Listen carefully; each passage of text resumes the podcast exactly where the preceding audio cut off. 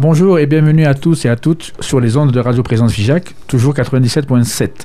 Pour euh, le troisième numéro pardon, d'Émile et un mot, nous avons la chance d'accueillir en studio Monsieur euh, Jean-Pierre Allot, qui est donc euh, en face de moi.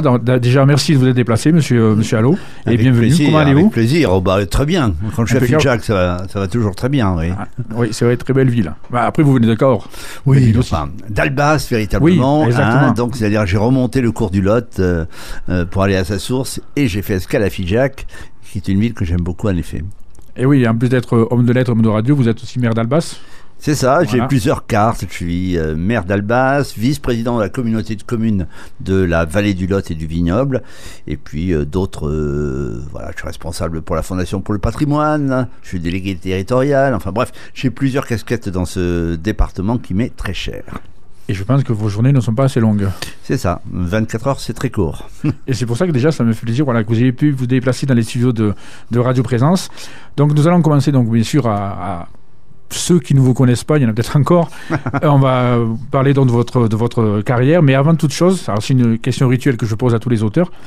Euh, dans votre enfance ou votre jeunesse en général, est-ce qu'il y a des livres qui ont bercé votre enfance et qui vous ont même à la limite donné envie d'écrire plus tard? Alors des livres, oui, mais surtout un, professeur en, en sixième, euh, une dame qui était ma prof de français, ma prof de latin et ma prof d'histoire, et qui était une femme euh, fabuleuse, car c'était une conteuse. Elle nous racontait la mythologie grecque euh, comme un véritable conte, et euh, c'était ma prof de latin, donc euh, une manière de connaître euh, l'origine des mots. Et puis euh, c'est une femme qui m'a toujours euh, toujours suivi, toujours euh, appuyé. Et je l'ai accompagné jusqu'à la fin de sa vie, puisque indépendamment de, la carrière que j'ai eue, je suis resté toujours en contact avec elle. Et jusqu'à sa mort, nous avons échangé. Et elle me disait, mais mais pourquoi tu écris des romans policiers? Écris des romans tout court.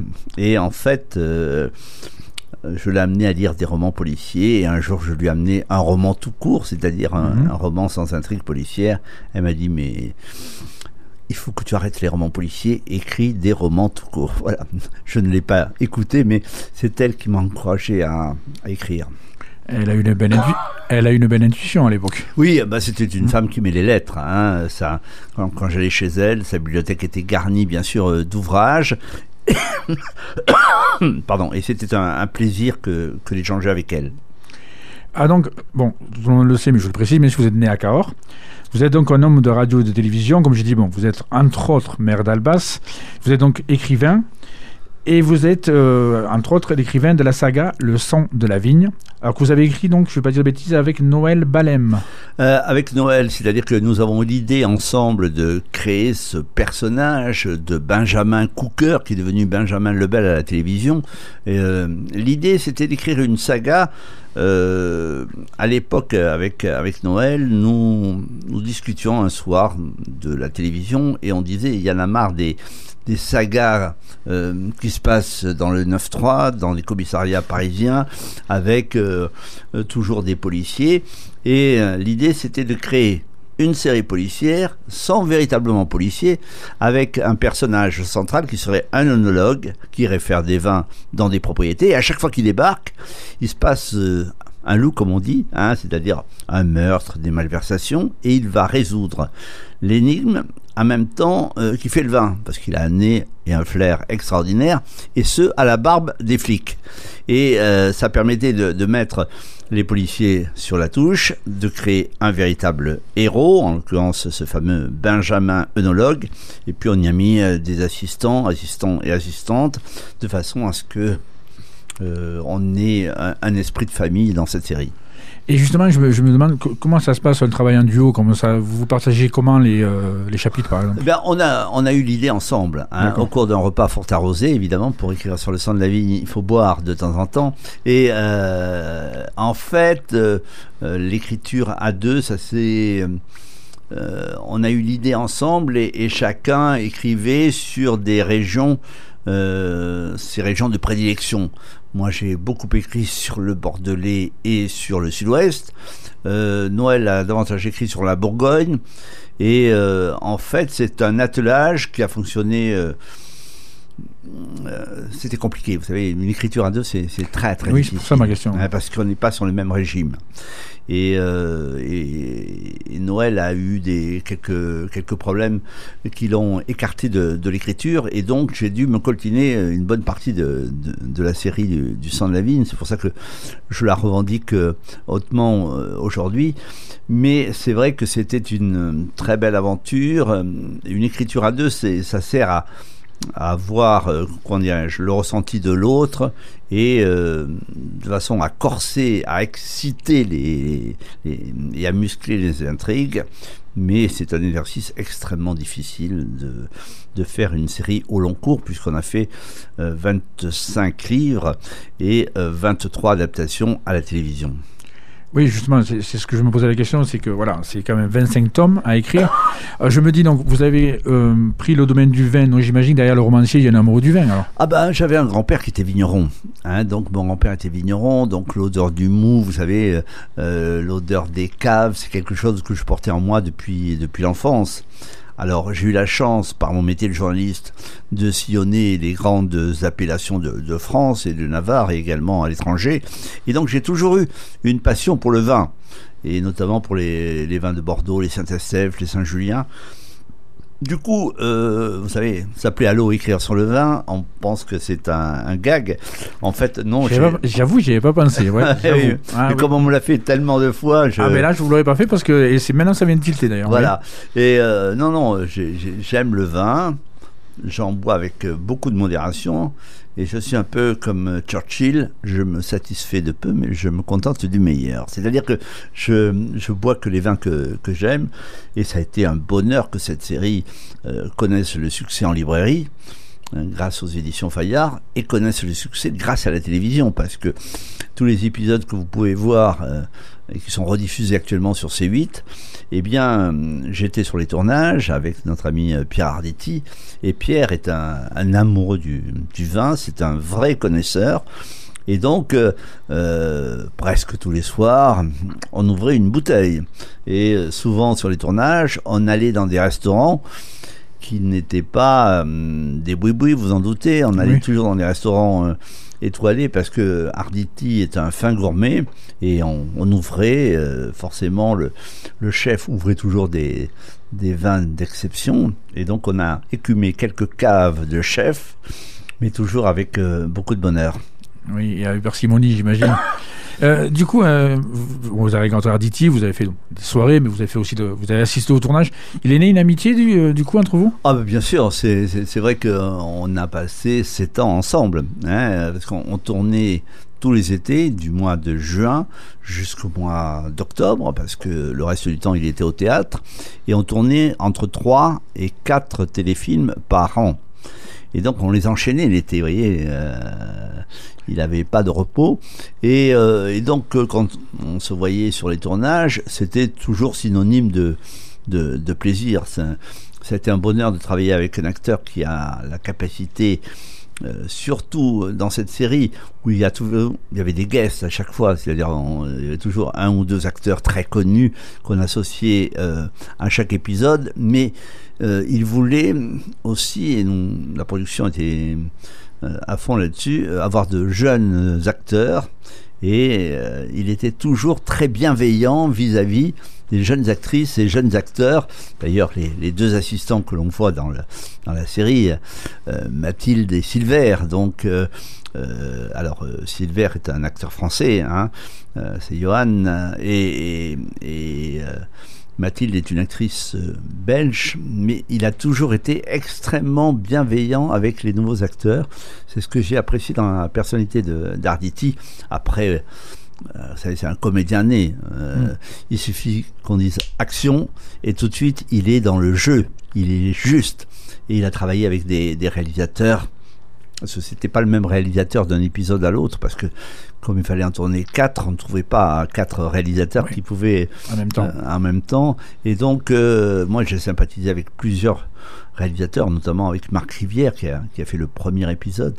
Et ça a été des, des semaines de bonheur, parce que euh, vous savez, quand vous écrivez un livre, euh, vous imaginez des personnages.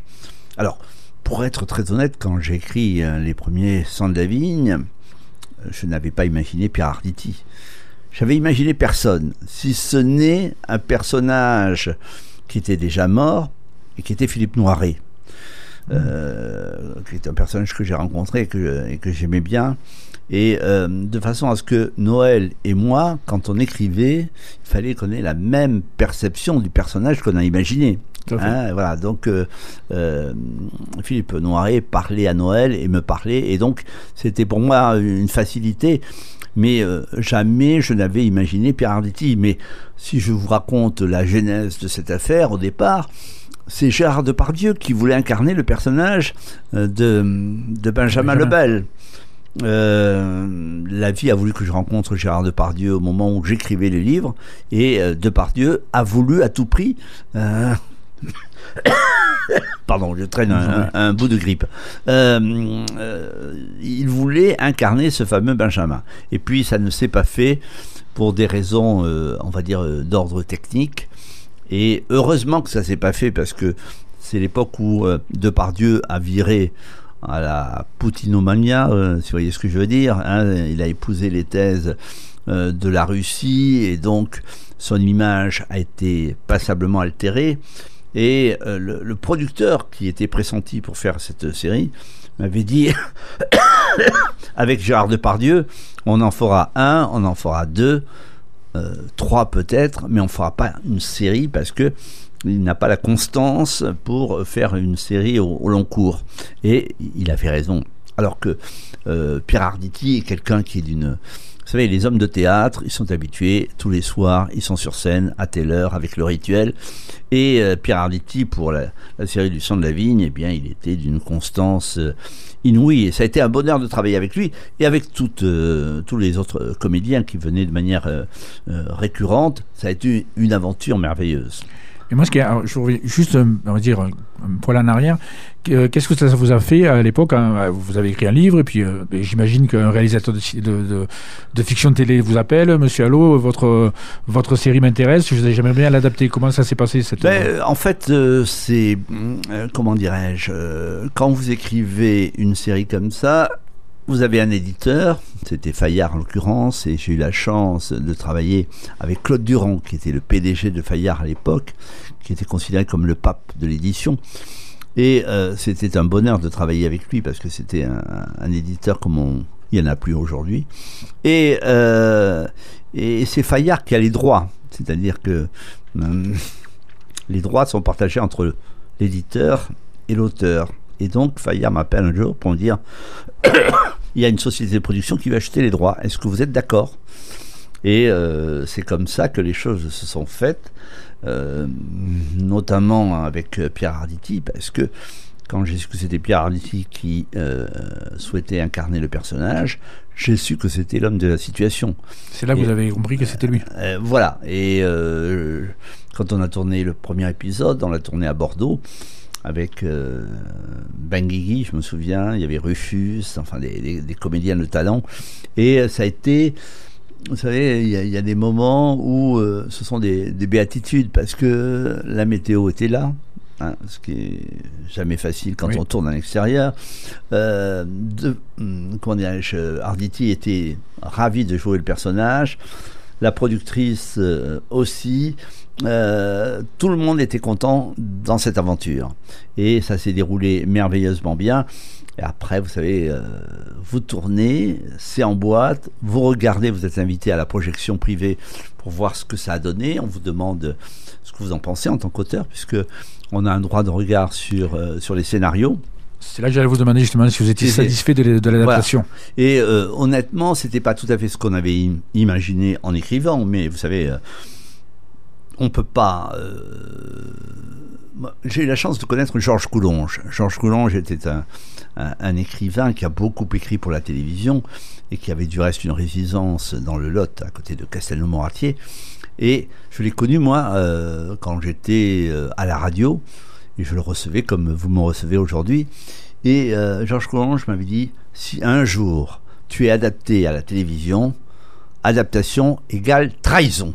Donc j'étais prévenu, c'est-à-dire que vous écrivez euh, une série, des personnages, mais bien, évidemment la télévision fait en sorte que on travestit certaines choses, mais c'est pas très grave. L'important, c'est que l'esprit euh, prévale quand, en termes de tournage, eh bien, on, respecte allègrement euh, ce que l'auteur a souhaité et, l'esprit du vin était là, l'esprit des provinces aussi.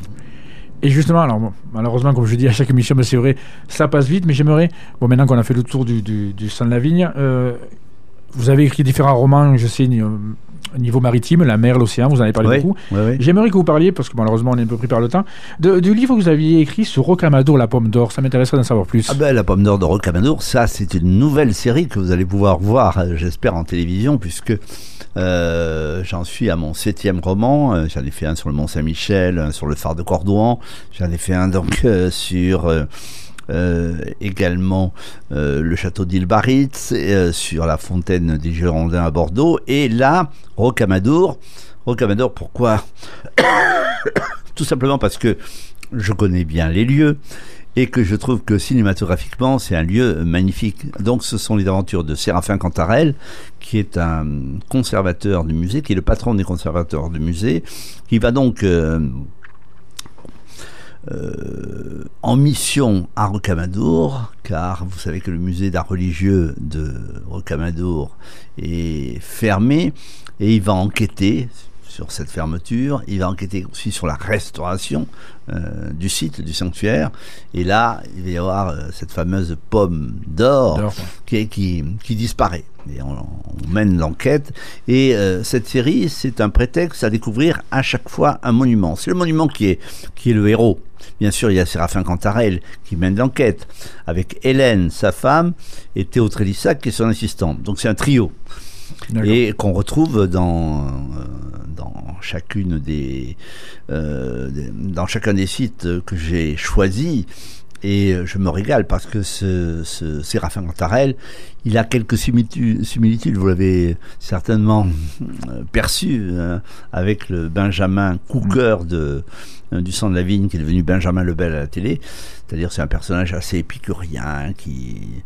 On peut imaginer à, nouveau un Philippe Noiret, vous voyez, c'est mm. euh, c'est un personnage qui a une vraie culture et qui a une femme qui est archéologue, qui est plutôt de gauche, elle, alors que lui est plutôt conservateur, Et ils n'ont pas pu avoir d'enfant, mais il a un assistant, donc euh, Théo Trélissac, qui est un garçon, euh, un garçon brillant, euh, et c'est à eux trois qui résolvent chacune des intrigues, notamment la fameuse pomme de Rocamadour.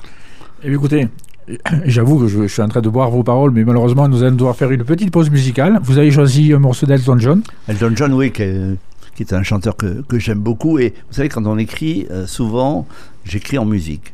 Et j'écoute beaucoup Chopin et beaucoup Elton John. D'accord, donc euh, Armand va nous envoyer Elton John. Et on se retrouve bien sûr avec Jean-Pierre Allot pour les milieux un mot après la pause. Merci.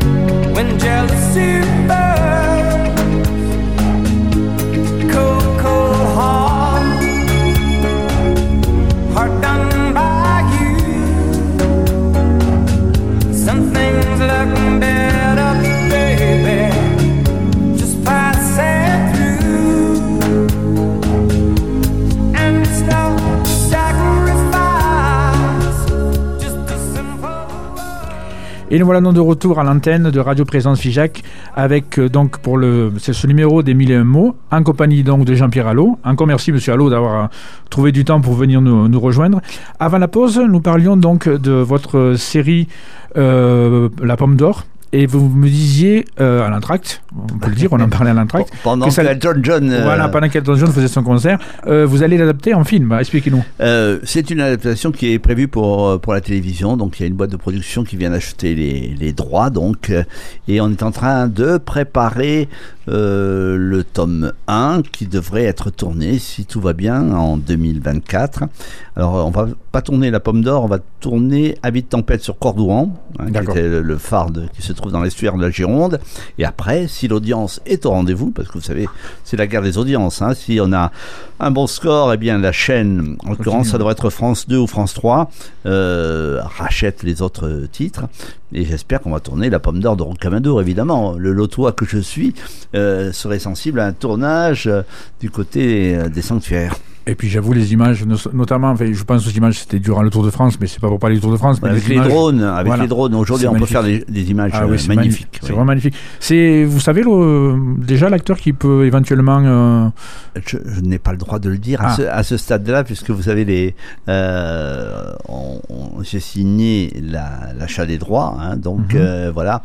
Et puis c'est la chaîne de télévision qui, en dernier lieu, donne son feu vert sur les acteurs et actrices qui seront les héros récurrents de cette série. Donc j'ai pas le droit de vous le dire, même si j'ai une petite idée. Ah, toi, Armand, j'essaie d'arracher un scoop, mais. Euh, non, non, non, mais, je, euh, quand je pourrai, je vous l'annoncerai en, exclusivité sur présence. C'est gentil. Tu as noté, Armand? On a le scoop. Chouette. Écoutez, ah, donc, voilà, on parlait dans vos côtés romancier, homme de radio. Euh, j'allais dire, monsieur Allo, qu'est-ce qu'il a le temps de faire? À part ça alors j'essaie de, lire, j'essaie d'écrire, et maintenant pour écrire, vous savez, je suis obligé de partir au Canada. J'ai la chance d'avoir une fille qui vit à, Montréal, et donc quand j'ai besoin d'écrire, et là notamment euh, la suite des aventures de Séraphin Cantarel, hein, puisque je suis en train de préparer un nouveau tome, eh bien je pars m'exiler pendant quelques semaines au Canada pour écrire, pour avoir la paix, parce que quand je suis à Albas, et Dieu sait que j'ai un cadre euh, idéal pour euh, travailler à Albaz, puisque j'ai la chance d'habiter l'ancien château des évêques, euh, qui, était un lieu remarquable. Donc un site pour écrire qui est fabuleux, sauf que quand vous êtes maire, vous êtes sollicité en permanence. Et, je m'occupe également des jardins du peintre Henri Martin à Marquerolles, à la Bastille du Verre, cette maison qui a été rachetée par Jean-Jacques Lala et que nous sommes en train de ressusciter les jardins tels qu'ils existaient et nous avons obtenu la mission Berne l'année dernière. Donc on refait euh, les murs d'enceinte, les percolas, les bassins. C'est un lieu que je vous invite à visiter parce que euh, dans le Lot, il n'y a pas de jardin de cette dimension-là. Ce sont ceux que vous pouvez voir à travers les peintures d'Henri Martin. Et je suis président de l'association qui gère cette association. Euh, on est 750 membres en deux ans. Vous voyez, euh, ça, ça me prend beaucoup d'énergie aussi. Après, euh, j'ai plus le temps de faire grand-chose, plus le temps d'aller au cinéma, plus le temps de... Et alors, c'est ce qui m'avait, j'avoue, épaté, parce que je sais très bien, voilà, vous êtes assez, assez pris. C'est quand je cherchais à vous contacter pour vous interviewer, je ne je, savais pas comment trouver le contact. J'ai vu que vous étiez maire d'Albas. J'ai envoyé un, maire à la mairie euh, mail pardon, à la mairie d'Albas. C'est monsieur le maire qui m'a répondu en personne. Oui, oui. Vous avez quand même eu le temps de répondre aux mails et grâce à ça, vous êtes là. J'essaie d'être euh, disponible autant que faire se peut parce que quand on nous sollicite, vous savez, euh, écrire, c'est un, une tâche qui est un peu privée, où on est dans sa bulle, dans sa tour d'ivoire. Et après, il faut faire vivre les, romans. Et l'important, c'est d'en parler, c'est d'aller dans les librairies, d'aller dans les salons du livre. Donc, quand l'occasion m'est offerte, qu'il y a un micro qui se tend pour parler de mes livres, euh, naturellement, c'est avec, euh, avec joie que je me précipite. Et puis, avec présence, c'est une histoire euh, de longue date, puisque pendant très longtemps, j'ai animé les, les, matinales avec Quentin Hospitalier. Et j'ai une faiblesse pour cette euh, radio qui m'avait ouvert son canal. Euh, c'était, là, il y, a, une dizaine d'années maintenant, voilà. Mais j'ai passé des heures très agréables sur cette antenne. Et eh bien grâce à vous, on va passer encore quelques moments agréables. Donc pour vous pour connaître un peu plus, je fais comme à chaque fois ce qu'on appelle un portrait chinois parce que je trouve que ça révèle l'auteur à chaque fois. Donc je vais vous poser quelques questions et vous allez me répondre du tac au tac, euh, ce que vous imaginez. Donc Monsieur Allo, euh, Tiens, on va commencer par là parce que ça vous concerne. Si vous étiez un mot, vous seriez lequel? Si j'étais un mot, ce serait lire. Ah oui. Oui. à condition de trouver le temps de lire. Hmm. Si vous étiez un secret, Si j'étais un secret, je ne vous le dirai pas. ah joli, joli, joli. Je prends la perche parce qu'elle est jolie. Si vous étiez un homme célèbre, Monsieur Allot, Ah, un homme célèbre. Ah, j'aurais aimé être, euh, je sais pas moi, euh, pas Balzac parce qu'il a eu des problèmes financiers euh, qui l'ont euh, poursuivi. Non, mais oui, plutôt un homme issu de la de la littérature. J'ai eu la chance de côtoyer Jean d'Ormesson qui a une vie passionnante, palpitante. J'aurais bien aimé être la ré- réincarnation de Dormesson. Ça, ça m'irait très bien. ah, du béton. Et une question qui vous concerne aussi, parce que je, après je sais que vous avez eu des prix, vous allez me le dire. Euh, si vous étiez un prix littéraire, justement, vous savez lequel Ah, ah ah, pff, oulala. Eh oui. Alors, je me souviens quand je débutais à la radio, à Sud Radio, en 1976, avec un dénommé Jean-Philippe Girard, euh, il m'appelait le prix Goncourt. Alors, je n'ai jamais, je n'ai, oui, euh, mais il ne savait pas que j'écrirais. Enfin, Ah, j'écrivais des papiers à l'époque pour, pour, pour la radio. Je commençais à publier quelques recueils de, nouvelles, mais j'avais pas touché au monde de la littérature. Et euh, bon, j'ai eu quelques prix. Et quand j'ai revu Jean-Philippe Girard des années plus tard, j'ai dit, euh, j'ai pas le concours, mais euh, le fait d'être adapté à la télévision, ça vous donne quand même des, droits. Mais j'ai eu après, j'ai eu des prix littéraires. J'ai eu le prix du livre de la mer, par exemple. J'ai eu euh, prix de la ville de Toulouse. J'ai eu euh, le prix des épicuriens à Saumur. Enfin bref. Euh, été gâté, hein. Oui, j'étais gâté de ce côté-là. Et si vous étiez une émotion Ah, l'émotion, c'est forcément euh, une hypersensibilité par rapport euh, aux gens que je rencontre. C'est-à-dire que je, je fais confiance à mes intuitions. Euh, la vie est faite de rencontres. Alors on dit que ça relève du hasard, j'y crois pas trop. À nous de transformer le hasard en rencontre belle. Donc c'est souvent ma sensibilité qui me joue des tours, hein, Mhm. dans le bon sens comme dans le mauvais, parce que parfois l'hypersensibilité, ça vous amène parfois à être, à être déçu, mais très souvent c'est quand même euh, un, un moyen de percevoir des choses euh, que l'autre ne veut pas vous dire, mais que vous savez pertinemment que ces choses-là sont importantes pour lui comme vous, pour vous. Tout à fait. Si vous étiez une citation, Monsieur Allot, Oh là là.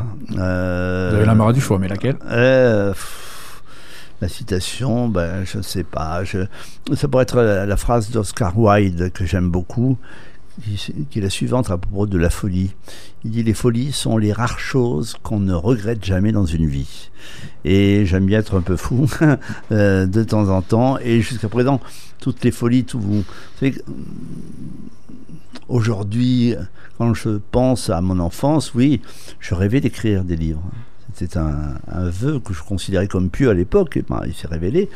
Et puis l'idée d'être adapté à la télévision, bien sûr que c'était dans mes rêves. Je l'ai réalisé. Euh, J'en suis à la fois fier, mais c'est surtout, vous savez, quand vous voulez les choses profondément, elles finissent par tomber.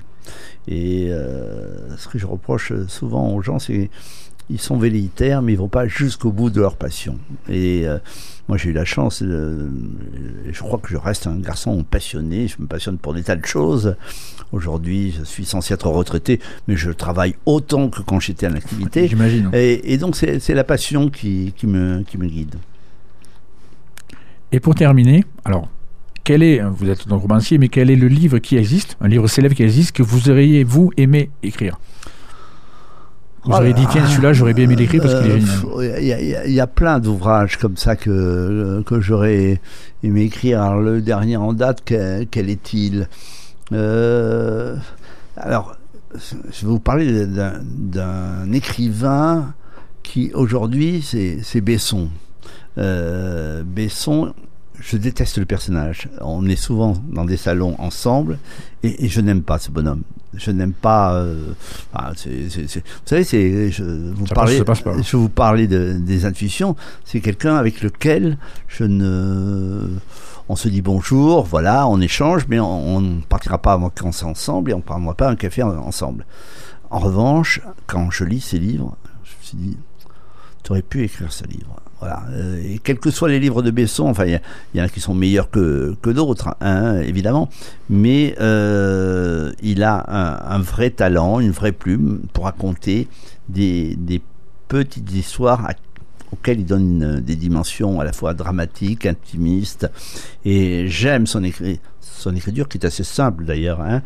mais c'est surtout, il va chercher euh, dans, les, dans les arcanes dans la partie sombre de chaque individu ce qui euh, peut se révéler être à, la fois une qualité ou un défaut et je lui reconnais ce talent ce talent là euh, même si je n'aime pas le bonhomme mais, on n'est pas obligé vous savez d'aimer celui euh, qui a écrit le livre il faut aimer le livre ça suffit amplement. D'ailleurs ça ne sert pas à grand chose de connaître l'auteur mais écoutez, on va donc conclure sur ces belles paroles. je tiens à préciser quand même que c'est bien parce que même si vous n'avez pas le feeling avec l'auteur, vous reconnaissez que ce qu'il écrit est beau. Donc ah, oui, oui, oui, absolument. Oui, oui, non, non, mais ça, je, tout. je lui ai même dit.